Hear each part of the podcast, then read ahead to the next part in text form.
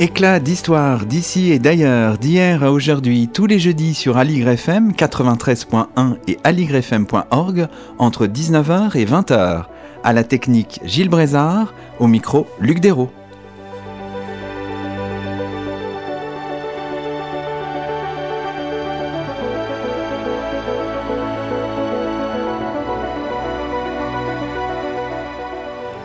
Bonsoir à toutes et à tous, c'est le onzième numéro d'Éclat d'Histoire sur Aligre FM. Aujourd'hui, nous évoquons une figure historique majeure de l'histoire du XXe siècle, le grand Charles, Charles de Gaulle, né en 1890, mort en 1970, l'homme du 18 juin 40, le fondateur de la Ve République en 1958, République dont nous célébrons les 60 ans euh, cette année. Nous évoquons la figure du général à travers la fondation qui porte son nom, la fondation Charles de Gaulle, et nous avons la grande joie d'accueillir à notre micro Grière. Bonsoir à vous. Bonsoir Luc. Diane Grière, vous êtes professeur agrégé, docteur en histoire et vous êtes directrice des projets pédagogiques et numériques à la Fondation euh, Charles de Gaulle. Ce que je vous propose de faire, euh, dans un premier temps, c'est de revenir un petit peu sur l'histoire de, de, la, de la Fondation que vous représentez aujourd'hui. C'est une histoire qui remonte finalement euh, à la fin de vie de Charles de Gaulle, à 1969-1970 déjà, Diane Grière. Tout à fait. la Fondation, c'est le général de Gaulle lui-même qui a suggéré la création de, de, ce qui était d'abord un institut. De Gaulle qui souhaitait qu'on perpétue son œuvre, son action, qu'on transmette aussi un certain nombre d'idées qu'il avait pu développer tout au long de son parcours, que ce soit bien militaire et politique, et qui donc avait euh, suggéré cette, euh, cette idée de créer une fondation qui euh, finalement naîtra en 1971 et il avait bien insisté sur deux faits. D'une part, la fondation devait être totalement indépendante des partis, donc la fondation aujourd'hui est nécessairement apolitique. Et la deuxième, euh, le deuxième élément très important, c'est qu'elle euh, devait être créée en marge de la famille, de manière à ne pas justement créer des conflits qu'il voulait anticiper, donc ce qui nous permet d'avoir une marge de manœuvre assez, importante. Donc en 1971, c'est-à-dire quelques mois après sa mort, finalement, mais on a bien compris que c'était une de ses volontés euh, dès 1969-70. Alors elle a été présidée par un certain nombre de personnalités euh, gaullistes, comme André Malraux au départ. Hein. Tout à fait, c'était le premier président, euh, ça a été le premier président donc, de ce qui s'appelait à ce moment-là encore que l'Institut. Mhm. Et ensuite, un certain nombre des compagnons du général de Gaulle se sont succédés à sa présidence. Le président actuel étant euh, lui-même euh, un gaulliste, un fervent gaulliste, puisqu'il était au sein de, des locaux de l'Institut au moment de mai 1968. Donc c'est le président Jacques Godefrin qui termine son mandat, puisque les, les mandats des présidents de la Fondation, selon nos statuts, ne peuvent pas aller au-delà de deux mandats, donc euh, nous aurons un nouveau président euh, l'année prochaine. Ah, d'accord. Donc effectivement, vous évoquiez cet institut. Donc à un moment, il y a eu institut plus fondation. Maintenant, le tout a, fusionné depuis 2005, euh, hein, je crois. Oui, exactement, le courant des années 2000. Donc Initialement, c'était un institut, puis à cet institut s'est greffée une fondation qui a été reconnue d'intérêt public en 1992. Les deux institutions fonctionnaient en parallèle, donc il y avait un, deux bureaux, deux conseils d'administration, donc la, ce qui complexifiait finalement euh, l'architecture de, de l'Institut et de la Fondation. Et donc la fusion s'est opérée, ce qui a permis de simplifier nos actions et nos axes, euh, nos axes de travail. D'accord. Cette fondation, ça représente un, un certain personnel, un certain nombre de, de, personnes. Quelles équipes à peu près aujourd'hui Est-ce qu'on peut chiffrer ça Alors les équipes sont assez réduites. Alors d'une part, alors ce qui est intéressant de, de préciser, c'est que la Fondation, nous avons des locaux en propre situés 5 rue de Solferino dans le 7e arrondissement. Donc c'était un immeuble qu'a occupé De Gaulle de 1946 à 1958 pendant la période dite euh, de traversée euh, du désert. Et euh, ces locaux ensuite ont été récupérés pour les gaullistes qui ont préparé notamment l'élection présidentielle de 65. Donc la fondation elle-même est située 5 rue de Solferino, mais dépendent également du personnel de la fondation, le personnel de la boisserie, donc la maison du général de Gaulle, qui est gérée par la fondation. Donc là, nous avons des personnels qui s'occupent de faire visiter notamment la demeure du général de Gaulle. Et nous avions pendant un temps la maison natale à Lille, que nous avons délégué cette fois-ci au département du Nord. Donc c'est le département du Nord qui gère la maison natale, mais on, travaille en étroite collaboration. Donc une équipe réduite, néanmoins, si on compte à Paris, on est une petite dizaine, dont je dirais quatre personnes véritablement sur l'opérationnel. D'accord. Alors, vous, votre rôle particulier, on le disait en introduction, vous êtes euh, directrice des projets pédagogiques et numériques, c'est d'aller vers des publics euh, scolaires, universitaires, c'est ça? Alors, exactement. Le, la fondation a été quand elle a été créée, c'était, on était sur un travail classique de recherche universitaire, de travail sur archives. Aujourd'hui, on a quatre axes. On distingue généralement quatre axes. Donc, il y a toujours les études et la recherche, la réflexion politique. Il y a un axe plutôt grand public, c'est-à-dire organisation des expositions, maintenant représentation théâtrale un axe plus international, puisqu'on travaillait beaucoup à l'international, et l'axe que je représente. Donc on est deux professeurs détachés au sein de la fondation, donc mon collègue s'occupe plutôt des archives et euh, de la recherche, et je m'occupe de la pédagogie et du numérique numérique qui est une euh, nouvelle en fait euh, une nouvelle approche puisqu'on essaye de le principe de la pédagogie c'est qu'on essaye de s'insérer dans les enfin dans les demandes de l'éducation nationale et comme on travaille de plus en plus sur les supports numériques on a développé nous-mêmes des supports numériques euh, à destination des enseignants et de et de leurs élèves. Donc là vous travaillez en partenariat avec l'éducation le ministère de l'éducation. Tout à fait, on travaille grâce à l'inspection générale de l'éducation nationale notamment un inspecteur général Tristan Lecoq, c'est lui qui nous a mis en rapport avec Canopé qui est l'opérateur de l'éducation nationale. On a signé un partenariat il y a désormais, ça fera deux ans l'année prochaine. Et avec Canopé, on réalise des vidéos pédagogiques à destination plutôt des jeunes scolaires, donc du CM2 au collège. Donc des vidéos qui ont trait évidemment des thèmes du programme, euh, aussi bien d'histoire que d'ailleurs de MC. Et avec, Enseignement euh, moral et civique. Exactement. Pour nos auditeurs. oui, tout à fait. Et ensuite, euh, avec Canopé, on a réalisé, donc là sous la direction de l'inspection générale, un ouvrage qui s'appelle Enseigner de Gaulle. Mhm. Sur le même modèle, il existe des autres ouvrages dans les mêmes domaines. Il y a Enseigner la résistance, Enseigner la mer. Donc le principe, c'est d'offrir aux, aux, enseignants un outil de référence, un ouvrage papier qui regroupe 15 articles universitaires rédigés par euh, des spécialistes de De Gaulle. Donc on couvre toute la carrière du général et un site pédagogique euh, qui a été réalisé par des enseignants des académies de Reims et de Lille pour évidemment cadrer avec le personnage et qui propose en ligne des séquences pédagogiques avec des documents inédits. Ce ne sont pas des cours en ligne. L'objectif, c'est de leur fournir des pistes et des orientations pour eux-mêmes ensuite réadapter dans leur, euh, dans leur, euh, dans leur classe. Mais évidemment, l'intérêt, c'est d'offrir véritablement une documentation de référence et qui est adaptée aux nouveaux programmes, euh, notamment du lycée, qui vont sortir dans, dans très peu de temps. Oui. D'accord. Quand on regarde vraiment les, missions, la mission de la Fondation, servir la mémoire du général de Gaulle, faire connaître tant en France qu'à l'étranger l'exemple qu'il a donné, les enseignements qu'il a laissés par ses actions et par ses écrits pour la défense des valeurs qui sont le patrimoine commun des Français, la dimension pédagogique, ça fait partie de ces, de ces missions finalement. Hein. Ça fait partie de, de tout le travail que vous menez pour porter en fait cette figure de, du général de Gaulle. Tout à fait, sachant que lui-même de Gaulle était un enseignant. Euh, mhm. Il a enseigné à l'école de guerre et euh, l'intérêt aussi, c'était de remplacer parce que pendant longtemps la fondation en fait s'appuyait sur les témoins euh, de la période du général de Gaulle, c'était c'était ces témoins qui finalement allaient dans les écoles, dans les auprès des jeunes publics parler du général, de son œuvre et de son action. Évidemment, ces témoins sont de plus en plus rares, d'où notre, euh, notre intérêt à développer euh, de nouveaux outils, alors numériques ou même euh, éditoriaux, mais aussi à se déplacer.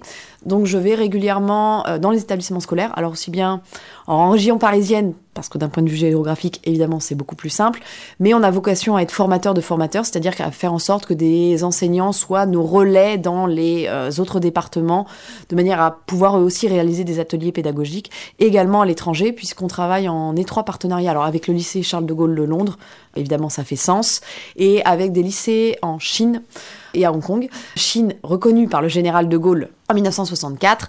On est très très bien accueillis en Chine et notamment dans les établissements, alors aussi bien d'ailleurs dans les universités chinoises que dans les lycées français. D'ailleurs, le lycée de français de Pékin s'appelle lui aussi euh, le lycée euh, Charles de Gaulle.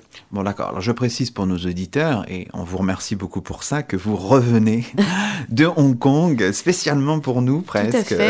C'est vraiment très agréable de votre part. Alors, euh, essayons peut-être de dire aussi un mot sur éventuellement les infrastructures qui se trouvent rue de Solferino. Est-ce qu'on peut se rendre rendre rue de Solferino pour consulter des documents Vous pouvez accéder à un espace de travail grâce à la bibliothèque. C'est-à-dire qu'on a une bibliothèque au rez-de-chaussée qui était initialement la salle de réunion de De Gaulle quand il réunissait justement ses, ses collaborateurs du temps de, de son rassemblement qui avait été créé en 1947. Et donc cette bibliothèque, des ouvrages qui concernent aussi bien De Gaulle que l'ensemble de la période euh, qui lui est contemporaine. Donc on va du la fin du 19e jusqu'à même l'époque contemporaine, puisqu'on a des ouvrages, des biographies euh, sur notamment des présidents euh, qui ont été élus même après De Gaulle. Donc une bibliothèque vraiment de recherche qui peut être accessible aux étudiants d'ailleurs comme aux lycéens. Nous avons parfois des lycéens qui viennent y travailler et des archives puisque nous avons un certain nombre de fonds d'archives très peu sur la Seconde Guerre mondiale, surtout sur la partie évidemment 1947-1958. Quelques documents qui nous sont parvenus après 1958, euh, mais ce sont les archives nationales évidemment qui détiennent les archives du président.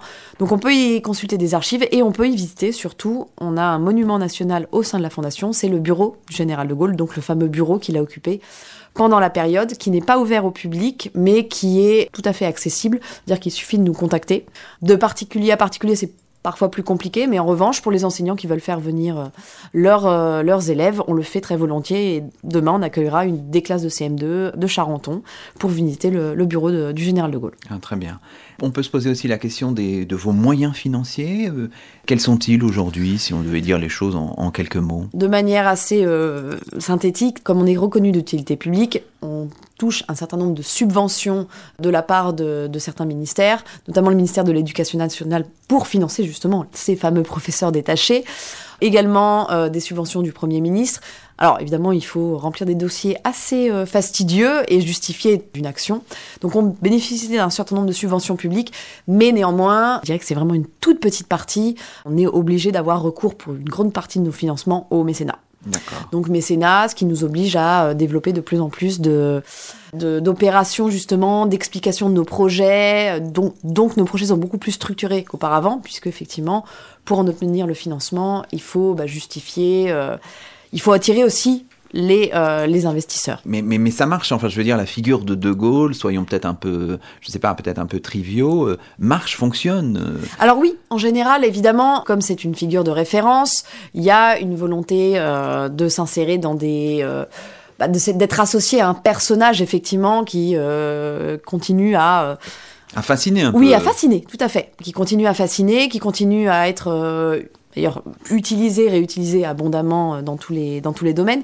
Donc c'est vrai que ça marche, mais néanmoins, il faut vraiment qu'on présente des projets précis pour pouvoir arriver à... C'est-à-dire que les investisseurs, potentiels mécènes, vont trouver que notre action est formidable, de là arriver à les convaincre. Mais c'est là tout notre, tout notre travail, justement.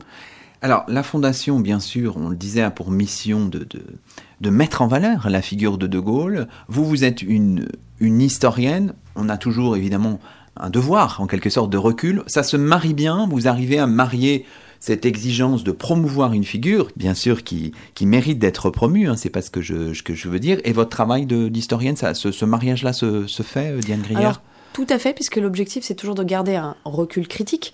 C'est-à-dire que j'expliquais tout à l'heure que la, famille n'est pas associée à la fondation, mais néanmoins, ça ne nous. Alors, ça ne veut pas dire qu'on doit tomber dans la géographie, mais non, de même, on n'est pas censé dénaturer l'héritage. Donc l'idée, c'est toujours de garder ce recul critique et euh, d'arriver à montrer aussi que derrière la figure du général de Gaulle, bah, il y a une part mythique que lui-même d'ailleurs a volontiers entretenue. Et ça, c'est quelque chose que je dis toujours aux élèves quand je parle du général de Gaulle, notamment aux élèves. D'un point de vue universitaire, là, les étudiants, souvent, justement, vont chercher les aspects un petit peu plus controversés du personnage. Je pense à mai 68, puisque cette année, on fêtait euh, le cinquantenaire. Donc, j'ai eu des questions des étudiants, évidemment, qui cherchaient un petit peu à, creuser sur les aspérités, euh, évidemment, du général de Gaulle. Mais ça, je, pense qu'on arrive à, justement, à garder ce recul de l'historien et à s'appuyer sur des documents et à ne pas tomber effectivement dans le, euh, la simple description d'un personnage qui serait extraordinaire. toujours bien le replacer dans le contexte historique dans lequel il a effectivement évolué. Bon bah très bien. Alors ce que je vous propose, c'est de, se promener un petit peu dans la, dans la vie du général de Gaulle, en notamment s'appuyant, nous appuyant sur euh, des documents de, référence que vous publiez sur votre, sur votre site. Donc toujours cette, cette culture, comme vous disiez à l'instant, du, du, document. Alors le général de Gaulle, si on fait un retour sur ses, sur ses débuts, qui sont peut-être les moins connus, enfin la, période peut-être la moins connue de sa vie. Le général de Gaulle est né à Lille en, 1800, en 1890. Alors dans, dans quelle famille, un peu dans quel milieu familial, euh, Diane Grier Alors dans un milieu, alors il est né à Lille dans la euh, maison de ses grands-parents maternels. Il a, il a gardé toujours un attachement à Lille, mais il n'a jamais réellement vécu à Lille. Mhm. Il ne s'y rendait que quand, lorsqu'il allait voir ses grands-parents. Son père était, euh, était lui-même enseignant, donc évidemment, il a évolué dans un milieu euh, catholique, fondamentalement catholique, monarchiste, euh, c'est-à-dire que dans sa famille, on continuait à entretenir la nostalgie de la monarchie, et c'est ce qui est très intéressant parce que De Gaulle en a gardé effectivement un certain nombre de valeurs. Alors lui-même, vous le disiez, on ne connaît pas beaucoup son, on parle moins de son parcours d'enfance, euh, ce qui est toujours très intéressant de dire d'ailleurs, notamment aux élèves, parce qu'ils ont l'impression que c'est forcément quelqu'un qui a toujours été brillant, c'est d'expliquer que c'était un élève plutôt à l'école assez médiocre, alors médiocre au sens moyen du terme, mhm. mais qui avait du mal à se mettre au travail. Et il a gardé quand même cette, euh, cet héritage familial euh, d'un milieu plutôt assez favorisé, hein, mhm. plutôt catholique monarchiste. Et De Gaulle, ce qui est très intéressant, c'est qu'il a su se détacher justement de ses origines un petit peu d'un milieu familial tendant à regarder plutôt en arrière. Et lui, c'est un petit peu, c'est ça qui est très intéressant avec ce personnage. Il a réussi à toujours, au contraire, s'inscrire dans une modernité. Et donc ne pas rester rattaché à des, à des racines familiales qui l'auraient amené plutôt à regarder euh, en arrière. On, le voit notamment chez les jésuites à Paris, au collège de, l'Immaculée Conception, alors qui se trouve, on peut revoir, on peut aller sur les traces, hein. il y a des lieux gauliens un peu partout, hein, dans, le, dans le 15e arrondissement. Et puis ensuite, c'est la préparation du, du, concours de Saint-Cyr, qu'il obtiendra, je crois, en 1908, hein, il me semble. Exactement. Euh, alors, Saint-Cyr, c'est... C'est-à-dire que De Gaulle, très vite, s'est intéressé à la carrière militaire, et sa sœur, Marie-Agnès Caillot, raconte que De Gaulle était un enfant, alors assez difficile, Hein. Assez, alors il avait, il avait euh, trois frères et une sœur, et il était assez tyrannique visiblement avec son plus jeune frère. Mhm. Et euh, sa sœur raconte que finalement c'est une fois qu'il a euh, trouvé sa voie, qu'il s'est vraiment dit je veux faire l'école de Saint-Cyr, il s'est mis à bien travailler. Alors il n'est pas rentré très bien classé à l'école, mais il en a terminé très bien, il en a, il en est sorti très bien classé. Ah oui, d'accord. Et puis, bien sûr, bah, arrive la Grande Guerre. Hein. Et là, il est mobilisé comme, euh, comme officier, comme, euh, comme tant d'autres finalement. Et il sera prisonnier en 1916, et là c'est la captivité hein, finalement pendant deux ans et demi. Hein. Exactement, alors c'est une période assez difficile. 1914-1916, il le vit il le vit comme le soldat qui est finalement, alors De Gaulle comme tous les Français, comme tous les soldats de l'époque, hein, il a une expérience combattante qui est assez analogue à, ses, à ses, camarades. C'est-à-dire que le patriote, euh, il est, euh, quand il part en 14, il dit qu'il parle d'élan et d'enthousiasme. Et cette, euh, effectivement, cette captivité liée, en fait, il est capturé à Verdun au cours de la bataille de Verdun. Il est laissé, c'est-à-dire qu'il est laissé pour mort sur le champ de bataille, et finalement, il est fait prisonnier par les Allemands. Et ces deux années, ces deux années et demie, effectivement, de captivité, il les vit très mal. Euh, il les vit très mal, on le voit à travers les lettres qu'il écrit à sa, à sa mère, puisque c'est les, les, principales euh, sources qu'on a sur cette période. Il les vit très mal parce que pour lui, pour un soldat, être euh, évidemment enfermé, il a l'impression de ne pas aider ses camarades sur le front. Et alors du coup, il fait pendant cette période, c'est assez amusant, à ses camarades officiers prisonniers avec lui, il fait des conférences sur l'art de la guerre, sur la stratégie, et il essaye quand même pendant ces deux ans et demi, s'il va changer plusieurs fois de lieu de détention, il va essayer euh, à cinq reprises de s'évader. Mhm. On a retrouvé ses plans d'évasion. Bon, il échouera euh, en grande partie, d'une part, manque de préparation et aussi un inconvénient qui n'est pas anodin. De Gaulle était de grande taille et donc assez facilement repérable mhm. euh, par les Allemands. Mais en tout cas, il a très mal vécu cette expérience et il a eu très clairement l'impression de ne pas participer à la victoire en 1918. Ah oui, donc pour lui certainement une expérience fondatrice d'une certaine manière. Hein. Alors les années d'entre-deux-guerres sont intéressantes aussi. Bon, elles sont peut-être davantage connues, bien que, hein, ça, dépend, bien sûr. Euh, sa carrière militaire se, poursuit, mais vraiment au départ sous la protection de, Pétain, en fait. Tout à fait. Euh, il a, d'ailleurs, il avait déjà commencé aussi au 33e régiment d'infanterie euh, avant la Première Guerre mondiale avec Pétain. Les deux hommes s'appréciaient. En fait, la, rupture s'est faite autour de la, de la rédaction euh, de l'ouvrage Vers l'armée de métier, qui a créé le clash entre les deux hommes. Et euh, effectivement, avec De Gaulle, toujours ce visionnaire, cette vision d'une armée moderne euh, qu'il va développer même une fois qu'il sera d'ailleurs président, et un Pétain qui est beaucoup plus, qui appartient à une autre génération et qui au-delà du fait qu'au départ il admirait beaucoup euh, le général, enfin Charles de Gaulle, a fini par se méfier un petit peu de cet officier qu'il voyait un peu comme très ambitieux. Oui, d'accord. Donc, euh, l'idée de, fondamentale du général de Gaulle, c'est de défendre une stratégie vraiment offensive, hein, c'est ça euh, Une stratégie. Sa thèse euh, majeure. Oui, c'est sa thèse majeure. Alors, il a écrit quatre ouvrages dans l'entre-deux-guerres, donc La discorde chez l'ennemi qui explique, où il essaye d'expliquer en fait les raisons de la défaite allemande, d'où l'ennemi. Et effectivement, ces trois ouvrages qui vont suivre, Le fil de l'épée, où il s'interroge sur le commandement. Euh, le fil de l'épée d'ailleurs qui a été euh, euh, une, nouvelle, une nouvelle édition ressortie, annotée par Hervé Guémard très récemment. Il y a ensuite Vers l'armée de métier et donc La France et son armée.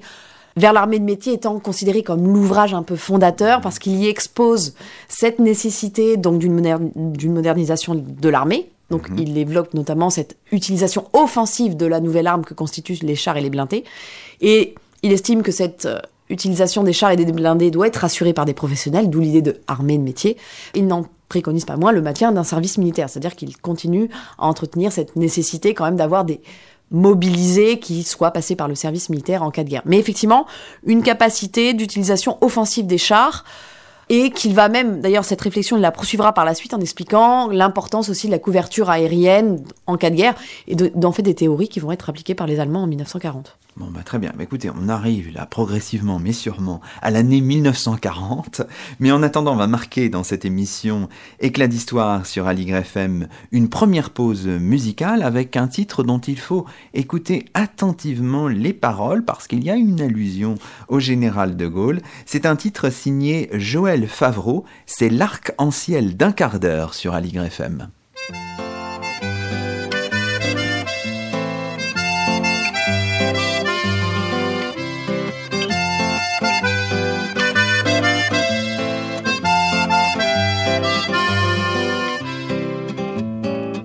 cet arc-en-ciel qui nous étonne quand il se lève après la pluie.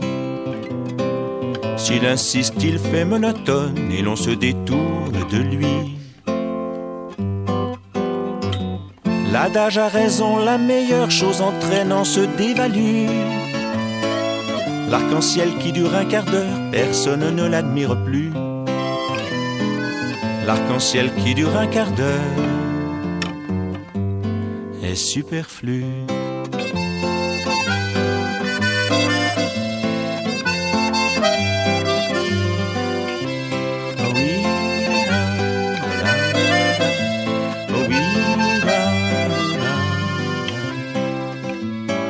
Celui que l'aura populaire avait mis au gouvernail quand il fallait sauver la galère en détresse dans l'ouragan.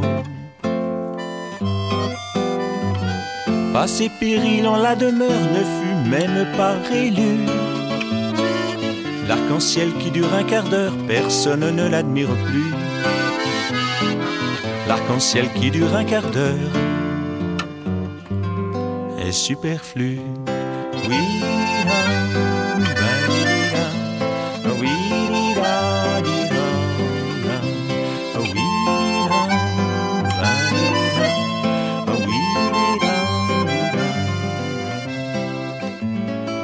Cette adorable créature me répétait je t'aime tant qu'à ta mort sur ta sépulture je me brûle vive à l'instant. À mon décès l'ordonnateur des pompes funèbres lui plut. L'arc-en-ciel qui dure un quart d'heure, personne ne l'admire plus. L'arc-en-ciel qui dure un quart d'heure superflu. Oui.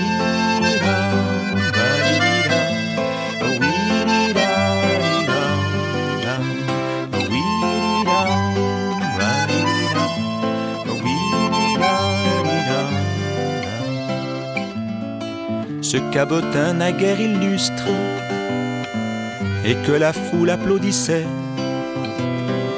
À tout rompre durant trois lustres, nul à présent ne sait qui c'est. Aucune lueur ne demeure de son étoile révolue. L'arc-en-ciel qui dure un quart d'heure, personne ne l'admire plus. L'arc-en-ciel qui dure un quart d'heure est superflu.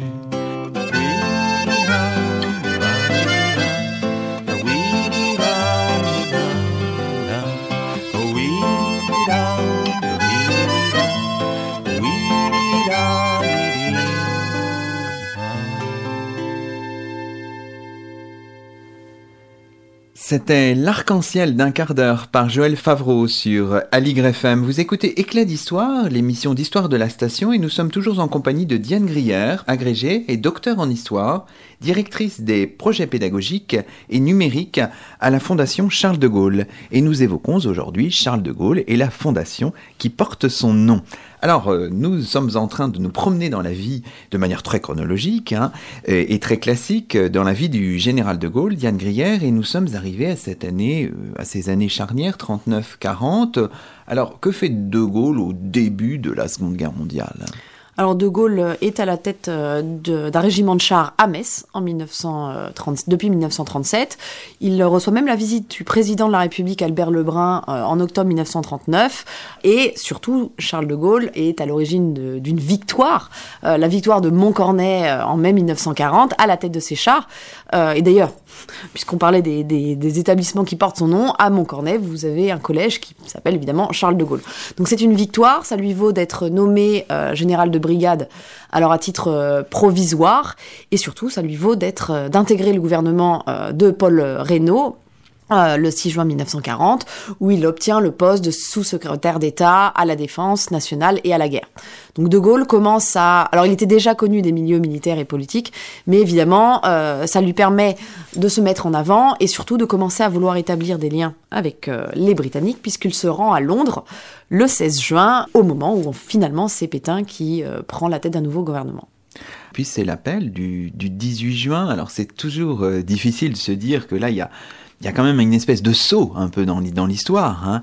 Alors cet appel du 18 juin, je pense que les scolaires vous posent souvent la question, eh bien on n'a plus cet enregistrement. Alors on ne l'a pas parce qu'il n'a pas été enregistré. Parce qu'il n'a pas été enregistré. Tout simplement parce que, alors pour deux raisons. La première raison, parce que les Britanniques ont quand même hésité à laisser faire. Euh, alors Churchill avait une grande confiance en De Gaulle. En revanche, le cabinet de guerre britannique était beaucoup plus euh, prudent quant à l'idée de faire parler à un général qui du coup, euh, allait euh, contrevenir à la décision prise par le maréchal Pétain de demander l'armistice.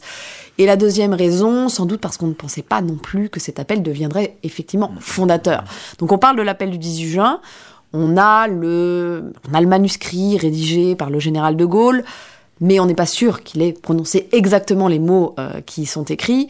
Et finalement, c'est beaucoup plus l'appel du 22 juin 1940 qui, lui, été enregistré, qui souvent fait le, euh, entre guillemets, la référence. D'ailleurs, dans l'appel du 22 juin, De Gaulle reprend un bon nombre de choses qu'il avait développées dans celui du 18 juin. Mais effectivement, c'est l'entrée euh, en résistance. Et c'est l'entrée en résistance et surtout l'apparition d'un général qui, certes, est connu des milieux militaires et politiques, mais qui est inconnu du grand public. Puisqu'on utilise, vous parliez de documents tout à l'heure, on utilise souvent un document dans les classes où vous avez un article du Petit Provençal où on voit écrit en haut euh, l'appel du général de Gaulle et de Gaulle écrit avec un seul L, comme la Gaule euh, historique, pour marquer que finalement, qui est ce général qui euh, s'exprime ainsi à la radio britannique Parce qu'il faut bien le dire, l'appel du 18 juin et peut-être même l'appel du 22 n'a pas été beaucoup entendu, bien sûr. Hein une audience assez faible. Alors pour Pelle du 18 juin, notamment parce qu'il a été euh, diffusé à un moment de peu grande écoute en France. L'appel du 22 juin a eu beaucoup plus de, de retentissement. C'est-à-dire qu'en fait, finalement, De Gaulle a été entendu par effet euh, de bouche à oreille. C'est-à-dire que les quelques-uns qu'il avait entendus en ont parlé, et ça s'est finalement euh, fait par il a été effectivement rallié des personnes plus ou moins de cette manière-là.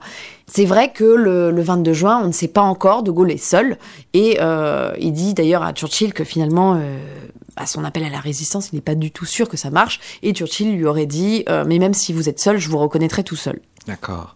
La, naissance de la France libre, c'est vraiment à l'été 40. Euh, une des dates clés, peut-être, c'est l'accord entre Churchill et De Gaulle du 7 août 1940. Hein, Tout à fait. Qui n'est pas, qui est pas si connu que ça. Hein. C'est pour ça que je me plais à rappeler la date. Qui n'est pas si connu, qui euh, permet, le gouvernement britannique finalement reconnaît euh, la France libre et reconnaît De Gaulle comme son représentant.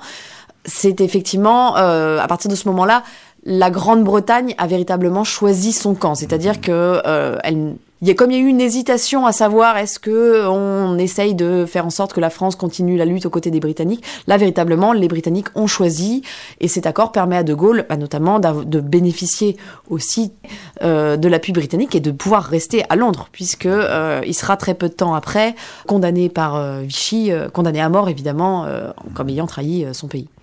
En cette année 1940, l'assise territoriale de De Gaulle est très faible, mais elle existe tout de même en Afrique équatoriale française. Exactement, elle existe en Afrique. La France libre, c'est aussi ce qu'on appelle l'Afrique française libre. Mhm. Et évidemment, il, il doit ce soutien à un gouverneur, Félix Eboué, le gouverneur du Tchad, qui rallie l'AEF, donc l'Afrique équatoriale française, qui est la première partie de l'empire colonial euh, africain français à se rallier euh, à De Gaulle et qui va évidemment lui permettre d'avoir à ce moment-là une assise territoriale beaucoup plus large et surtout de se doter en apparence d'une forme d'État, puisqu'il installe la capitale de la France libre à Brazzaville. Il va installer un poste de radio qui s'appellera donc Radio Brazzaville également sur place, et ça lui permet évidemment de bénéficier d'un certain nombre de relais en Afrique.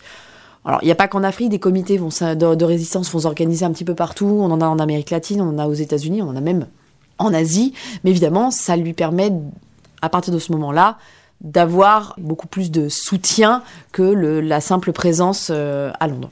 Bon, on, le, on y faisait allusion à l'instant, hein, la radio, la guerre des ondes, c'est très très important pendant la Seconde Guerre mondiale, que ce soit évidemment avec Radio Brazzaville, mais évidemment aussi avec euh, Radio Londres. Hein. c'est structurant aussi, il faut, toujours le rappeler. J'imagine que les élèves avec lesquels vous, vous travaillez, ils sont, ils sont sensibles. Bien entendu, puisque De Gaulle s'exprime très régulièrement à la radio, il est d'ailleurs euh, appelé le général Micro euh, de manière caricaturale par Vichy. Et effectivement, De Gaulle a, c'est ce qui est très intéressant, il a compris l'intérêt euh, d'utiliser ce, ce, média, d'ailleurs qu'il maîtrise assez mal au début. Hein. L'appel du 22 juin, on sent encore des hésitations, on, on voit qu'effectivement, il n'est pas coutumier, mais il a vu l'intérêt d'utiliser évidemment la radio. Maurice Schumann va évidemment assurer un, un, suivi. C'est lui qui va adresser un grand nombre de messages à, la BBC à Londres. Et euh, Radio Brazzaville sera également un, relais euh, essentiel. Et c'est vrai que souvent ça marque les élèves parce que euh, c'est une manière pour la France libre d'avoir une voix. Bien sûr. Alors, on va pas raconter toute l'histoire de la résistance, mais disons que on va vers ce qu'on appelle le gouvernement provisoire de la République française qui naît quelques jours avant le débarquement le, 3 juin 1944 euh, et à la tête de ce GPRF, comme on dit, il y a le, le général de Gaulle jusqu'au 20 janvier 1946. Alors là aussi, on l'oublie peut-être parfois dans la mémoire euh, du général de Gaulle, mais là aussi, ce moment-là, 44-46, est très structurant dans notre, dans notre histoire politique, en quelque sorte, Diane Grière. Le terme de gouvernement provisoire avait pour objet aussi de montrer aux Américains que la France n'avait pas besoin d'une administration d'occupation, puisque c'est ce que prévoyaient les mmh. Américains.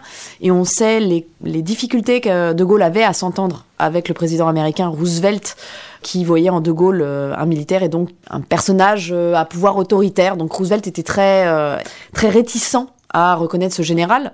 Et De Gaulle, pendant cette période 44-46, évidemment, va prendre des mesures. Alors, ne serait-ce que l'ordonnance du 9 août 44, qui remet en cause toute la législation de Vichy, qui montre la continuité de la République, donc qui finalement permet de, d'instaurer une espèce de continuité entre cette troisième république et ce gouvernement provisoire, comme si Vichy, dans l'idée effectivement, Vichy n'avait été que euh, une parenthèse, une parenthèse, puisque c'est souvent l'élément qui a été mis euh, mis en avant.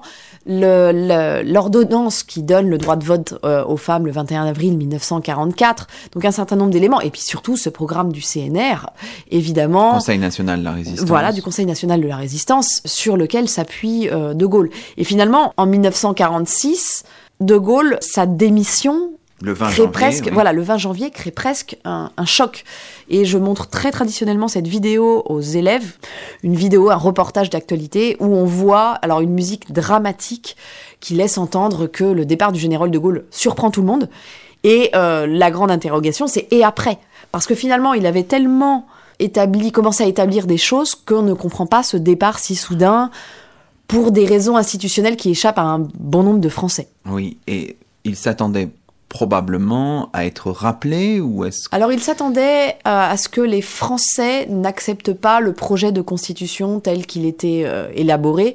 Effectivement, il a pensé sans doute qu'il pourrait revenir assez rapidement. Bon, ce qui prouve aussi sa volonté de préserver une certaine légitimité, c'est-à-dire qu'il n'a pas essayé de reprendre le pouvoir par la force, ou même, contrairement à ce que pensait Roosevelt, de, de vouloir imposer sa vision institutionnelle au-delà de ce qui était euh, préparé par, euh, par la constituante.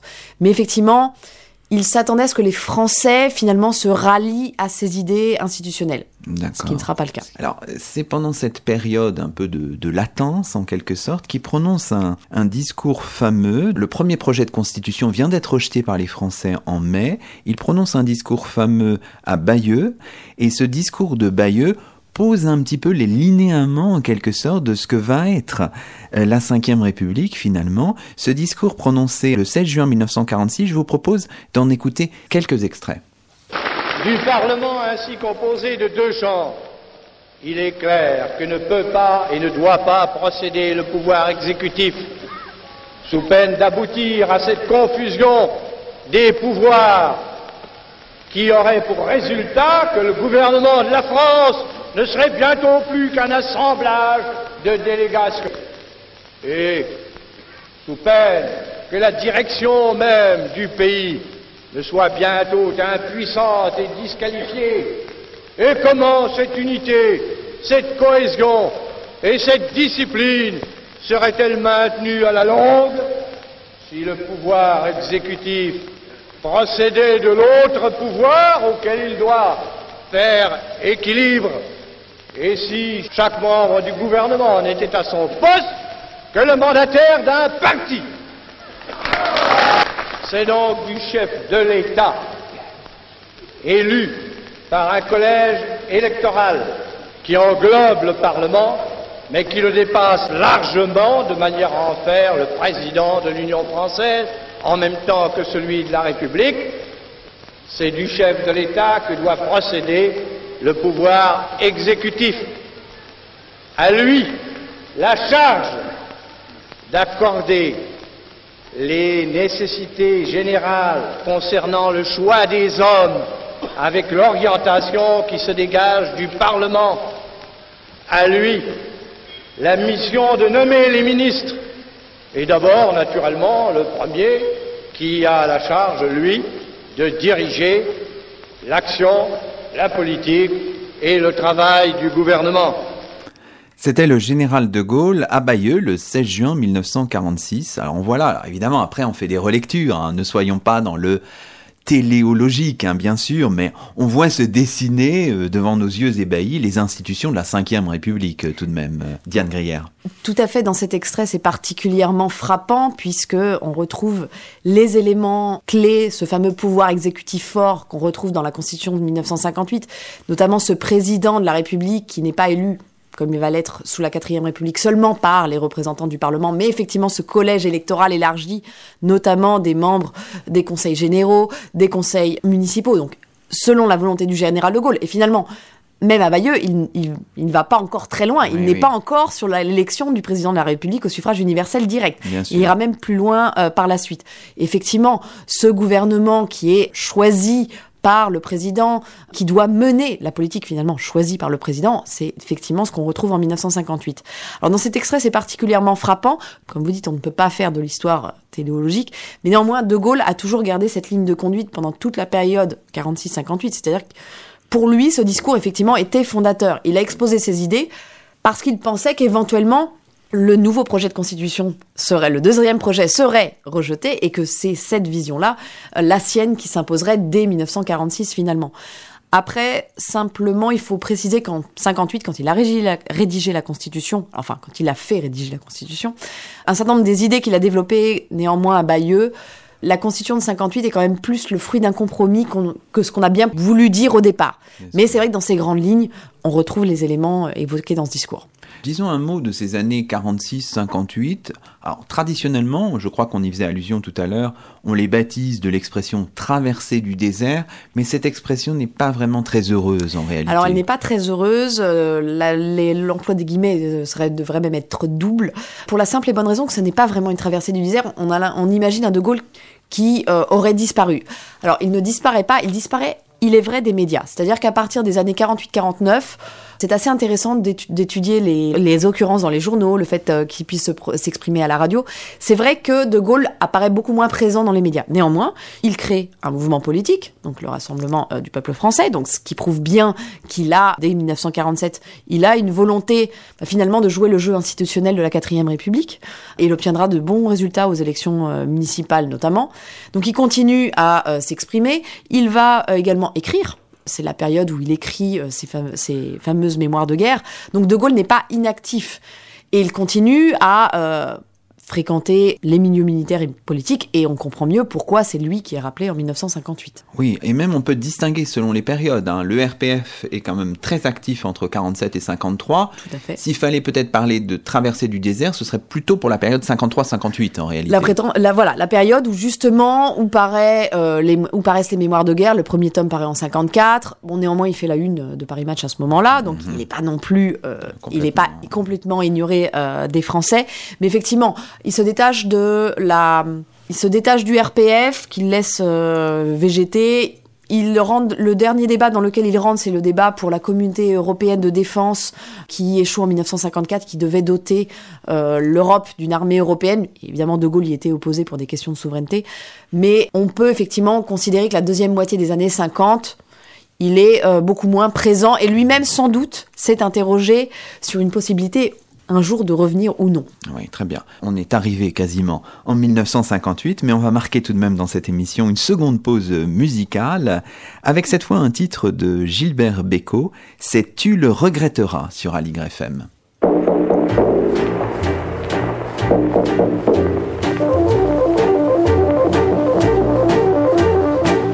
La voix drôle de voix, profonde et saccadée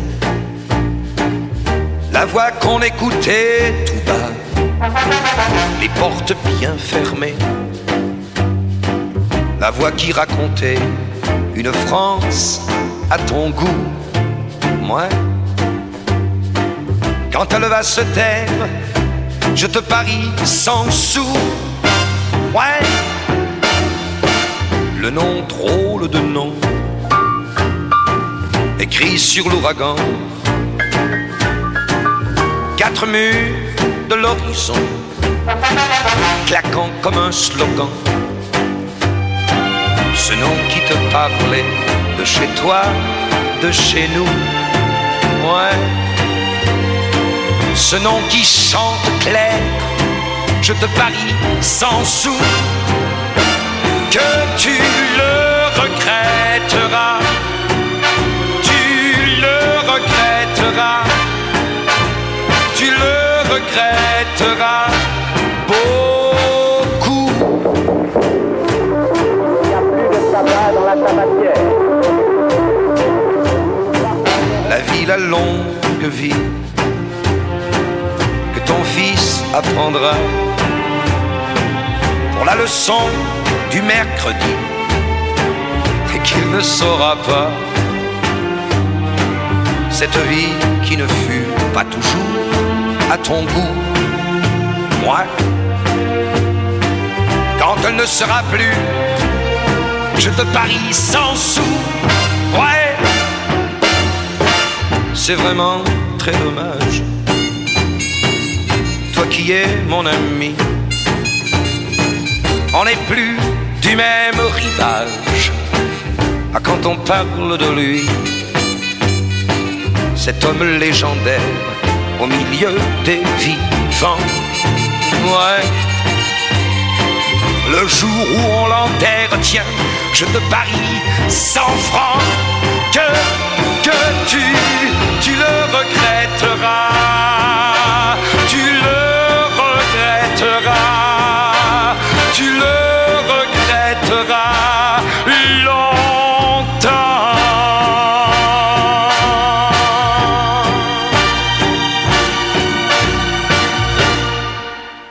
C'était Gilbert Bécaud, tu le regretteras. Vous écoutez Éclat d'Histoire sur Aligre FM, mais nous sommes toujours en compagnie de Diane Grière, professeure agrégée et docteur en histoire, directrice des projets pédagogiques et numériques à la Fondation Charles de Gaulle. Et nous évoquons aujourd'hui Charles de Gaulle et la fondation du, même nom. Ça y est, nous sommes arrivés en 1958. C'était un peu le deuxième moment fondateur, en quelque sorte, dans le parcours gaulien, Diane Grière. Tout à fait, 1958, euh, finalement, c'est euh, enfin la sortie euh, du désert, puisqu'on on parlait justement de cette expression controversée. Pour De Gaulle, c'est un retour euh, inattendu, alors un retour lié évidemment à la guerre d'Algérie et aux événements du 13 mai 58. De Gaulle prend bien soin de réfléchir avant euh, de revenir au pouvoir, c'est-à-dire qu'il il soumet son, sa enfin, sa prise de poste en tant que président du Conseil de la 4ème République, il sera finalement le dernier président du Conseil de la 4ème République, à la condition de pouvoir rédiger un nouveau projet de constitution. Donc le 29 mai 1958, il est officiellement nommé par le président René Coty président du Conseil.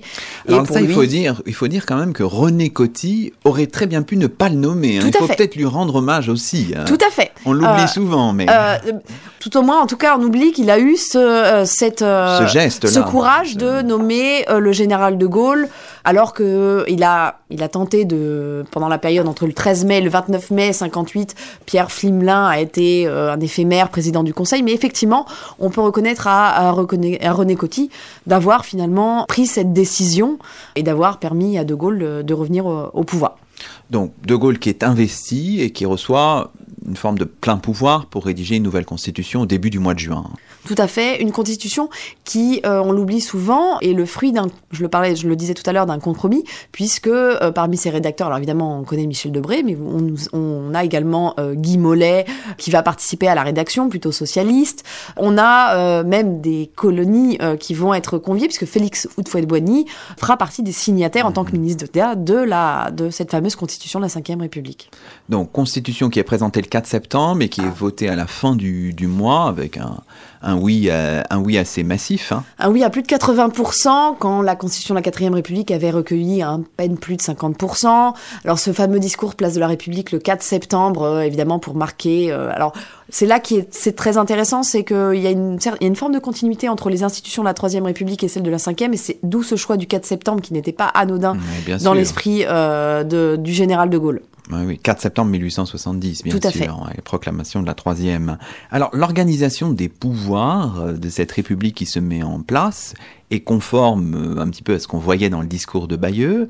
Un chef de l'État élu au suffrage universel indirect au départ, euh, et un pouvoir exécutif relativement fort, et un pouvoir législatif qui est encadré en quelque sorte. Tout à fait. Donc, il a appliqué ce qu'il entendait, c'est-à-dire ce fameux président au-dessus des partis et ce, pouvoir exécutif qui n'est pas soumis euh, à ce pouvoir législatif. Alors, la quatrième République avait prouvé qu'effectivement, euh, il y avait une faiblesse, une faiblesse institutionnelle puisque les gouvernements, euh, il y avait une vraie instabilité mi- ministérielle sous la quatrième République et De Gaulle cherchait avant tout la stabilité que lui-même d'ailleurs va révéler en euh, ayant euh, un Premier ministre, euh, Georges Pompidou, qui va le suivre un grand nombre d'années. Donc lui va participer de cette stabilité et cette continuité dans sa réflexion institutionnelle avec le choix de faire élire effectivement le président de la République au suffrage universel direct, seulement avec un référendum en 1962.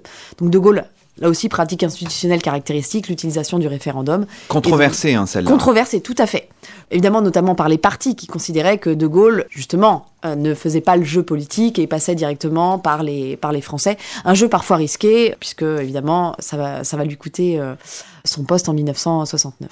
Pensons bien que la seule motion de censure qui a eu gain de cause dans l'histoire de la Ve République, c'est celle qui, en octobre 62, à la suite de cette décision, renverse le gouvernement Pompidou. Bon, le général de Gaulle le renommera, il sera de toute façon relégitimé à la fois par des élections législatives anticipées et par le succès du, du, du référendum à la fin de l'année 1962. Alors c'est très euh, difficile de, de faire des choix, hein, mais on est bien obligé dans ces années euh, gaulliennes qui sont extrêmement riches. Alors nous, on s'est dit qu'on pouvait peut-être revenir un petit peu sur la pensée européenne euh, du général de Gaulle, de Charles de Gaulle dans ces années-là, et on a pensé à rediffuser, on le commentera peut-être juste après, un extrait du, du discours de 1967 où le général de Gaulle s'oppose pour la deuxième fois à l'entrée du Royaume-Uni dans la CE. On écoute le général de Gaulle. Le peuple anglais discerne sans doute de plus en plus clairement que dans le grand mouvement qui emporte le monde, devant l'énorme puissance des États-Unis, celle grandissante de l'Union soviétique, celle renaissante des continentaux, celle nouvelle de la Chine, et compte tenu des orientations de plus en plus centrifuges qui se font jour dans le Commonwealth, ses structures et ses habitudes dans ses activités, et même sa personnalité nationale, sont désormais en cause.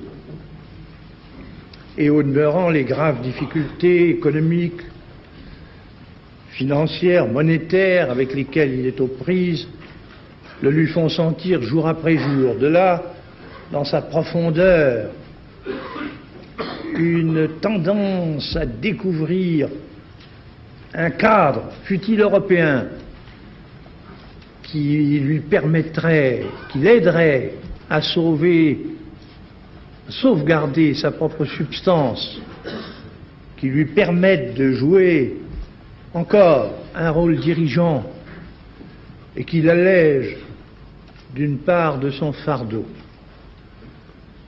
Il n'y a rien là que de salutaire pour lui, et à échéance, il n'y a rien là que de satisfaisant pour l'Europe, à condition que le peuple anglais, comme ceux auxquels il souhaite se joindre,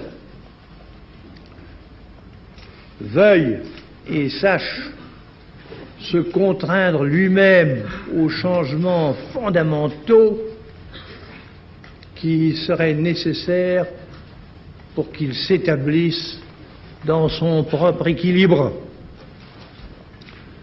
Car c'est une modification, une transformation radicale de la Grande-Bretagne qui s'impose pour qu'elle puisse se joindre aux continentaux. C'était une conférence de presse du général Charles de Gaulle datant du 27 novembre 1967. Alors on est un petit peu malicieux hein, dans cette émission parce qu'évidemment on trouve un écho assez splendide à la situation d'aujourd'hui avec le, Brexit euh, en cours, un processus en cours jusqu'en mars 2019, euh, Diane Grière. Tout à fait. Alors, euh, De Gaulle a, refusé, vous l'avez dit, par deux fois l'entrée de la Grande-Bretagne. Alors, de la Grande-Bretagne, de l'Angleterre, parce qu'il n'employait jamais quasiment le terme de Grande-Bretagne, mais d'Angleterre. Ce qui, dans son esprit, évidemment, avait un sens. Et euh, De Gaulle, alors, ce qui est intéressant, c'est que dans cette conférence de presse de 1967, il reprend à peu près la même chose que ce qu'il avait dit déjà initialement en 1963 quand il a refusé. Alors il n'a pas refusé, il a dit exactement la même chose. Selon lui, l'Angleterre ne veut pas vraiment s'intégrer à l'Europe, ou alors ne prendre que ce qui peut l'intéresser. D'ailleurs, c'était le mot de De, Gaulle, c'est-à-dire, euh, on l'accusait, parce qu'on a souvent dit que De Gaulle était anti-européen. En fait, il était pour l'Europe, mais pour une Europe confédérale qui préserverait les souverainetés. Et d'ailleurs, De Gaulle mettait en avant que les, Anglais étaient exactement dans le même principe, c'est-à-dire qu'il disait que les Anglais ne se fondraient pas dans quelque organisation très structurée qu'elle mhm. soit, et euh, c'était son argument, c'était de dire, mais de toute façon, les Anglais, finalement, ne veulent euh, s'intégrer à l'Europe que parce qu'ils ont vu que finalement ça fonctionnait et qu'ils pourraient en tirer profit. Surtout, ce qui le gênait, c'était ça l'origine de son veto, c'est que les Britanniques emmenaient derrière eux, évidemment, euh, les Américains. Et De Gaulle voulait une Europe européenne et pas une Europe atlantique. Et effectivement, le Brexit aujourd'hui a cette résonance-là que finalement, les, les Anglais, qui ne se sont d'ailleurs jamais vraiment intégrés, ils n'ont pas intégré l'euro, de Gaulle le voyait, le voyait bien de cette manière-là. C'est-à-dire que pour lui, finalement, l'Angleterre, effectivement, n'était pas vraiment continentale, d'où ce terme qu'il emploie, et beaucoup plus tournée, euh, vers l'ouest. Bon, il nous reste qu'une poignée de secondes pour terminer cette, euh, cette émission. Alors, il y a plein de choses qu'on n'a pas évoquées, notamment le mouvement de mai 68, la démission de 69, bien sûr. L'héritage gaulien en termes politiques, il est encore euh, puissant aujourd'hui. On voit régulièrement ces pèlerinage à Colombay qui semble parfois un passage obligé pour certaines figures de la droite politique Bien sûr, puisque tous les 9 euh, novembre, date de, la mort du général de Gaulle, tous les 9 novembre, on voit effectivement défiler les euh, hommes politiques qui viennent déposer une gerbe euh, sur la tombe du général de Gaulle. Et on voit bien que lors de la dernière élection présidentielle, les candidats se sont tous référés à leur manière euh, au général de Gaulle parce que malgré tout, il incarne une certaine référence et une certaine modernité. Et c'est tout l'objectif d'ailleurs de la Fondation aujourd'hui, c'est de montrer que le message gaulien reste éminemment moderne. Bon, bah merci beaucoup, euh, Diane Grière. Merci à vous. C'est ainsi que se termine le onzième numéro d'éclat d'histoire d'ici et d'ailleurs, d'hier à aujourd'hui, l'émission d'histoire d'Aligre FM, aligrefm.org, tous les jeudis entre 19h et 20h. Nous étions aujourd'hui en compagnie de Diane Grière, professeure agrégée, docteur en histoire, directrice des projets pédagogiques et numériques à la Fondation Charles de Gaulle. Et nous évoquions la figure de Charles de Gaulle, figure éminente dans notre histoire politique. À la semaine prochaine pour un nouveau rendez-vous d'histoire sur Aligre.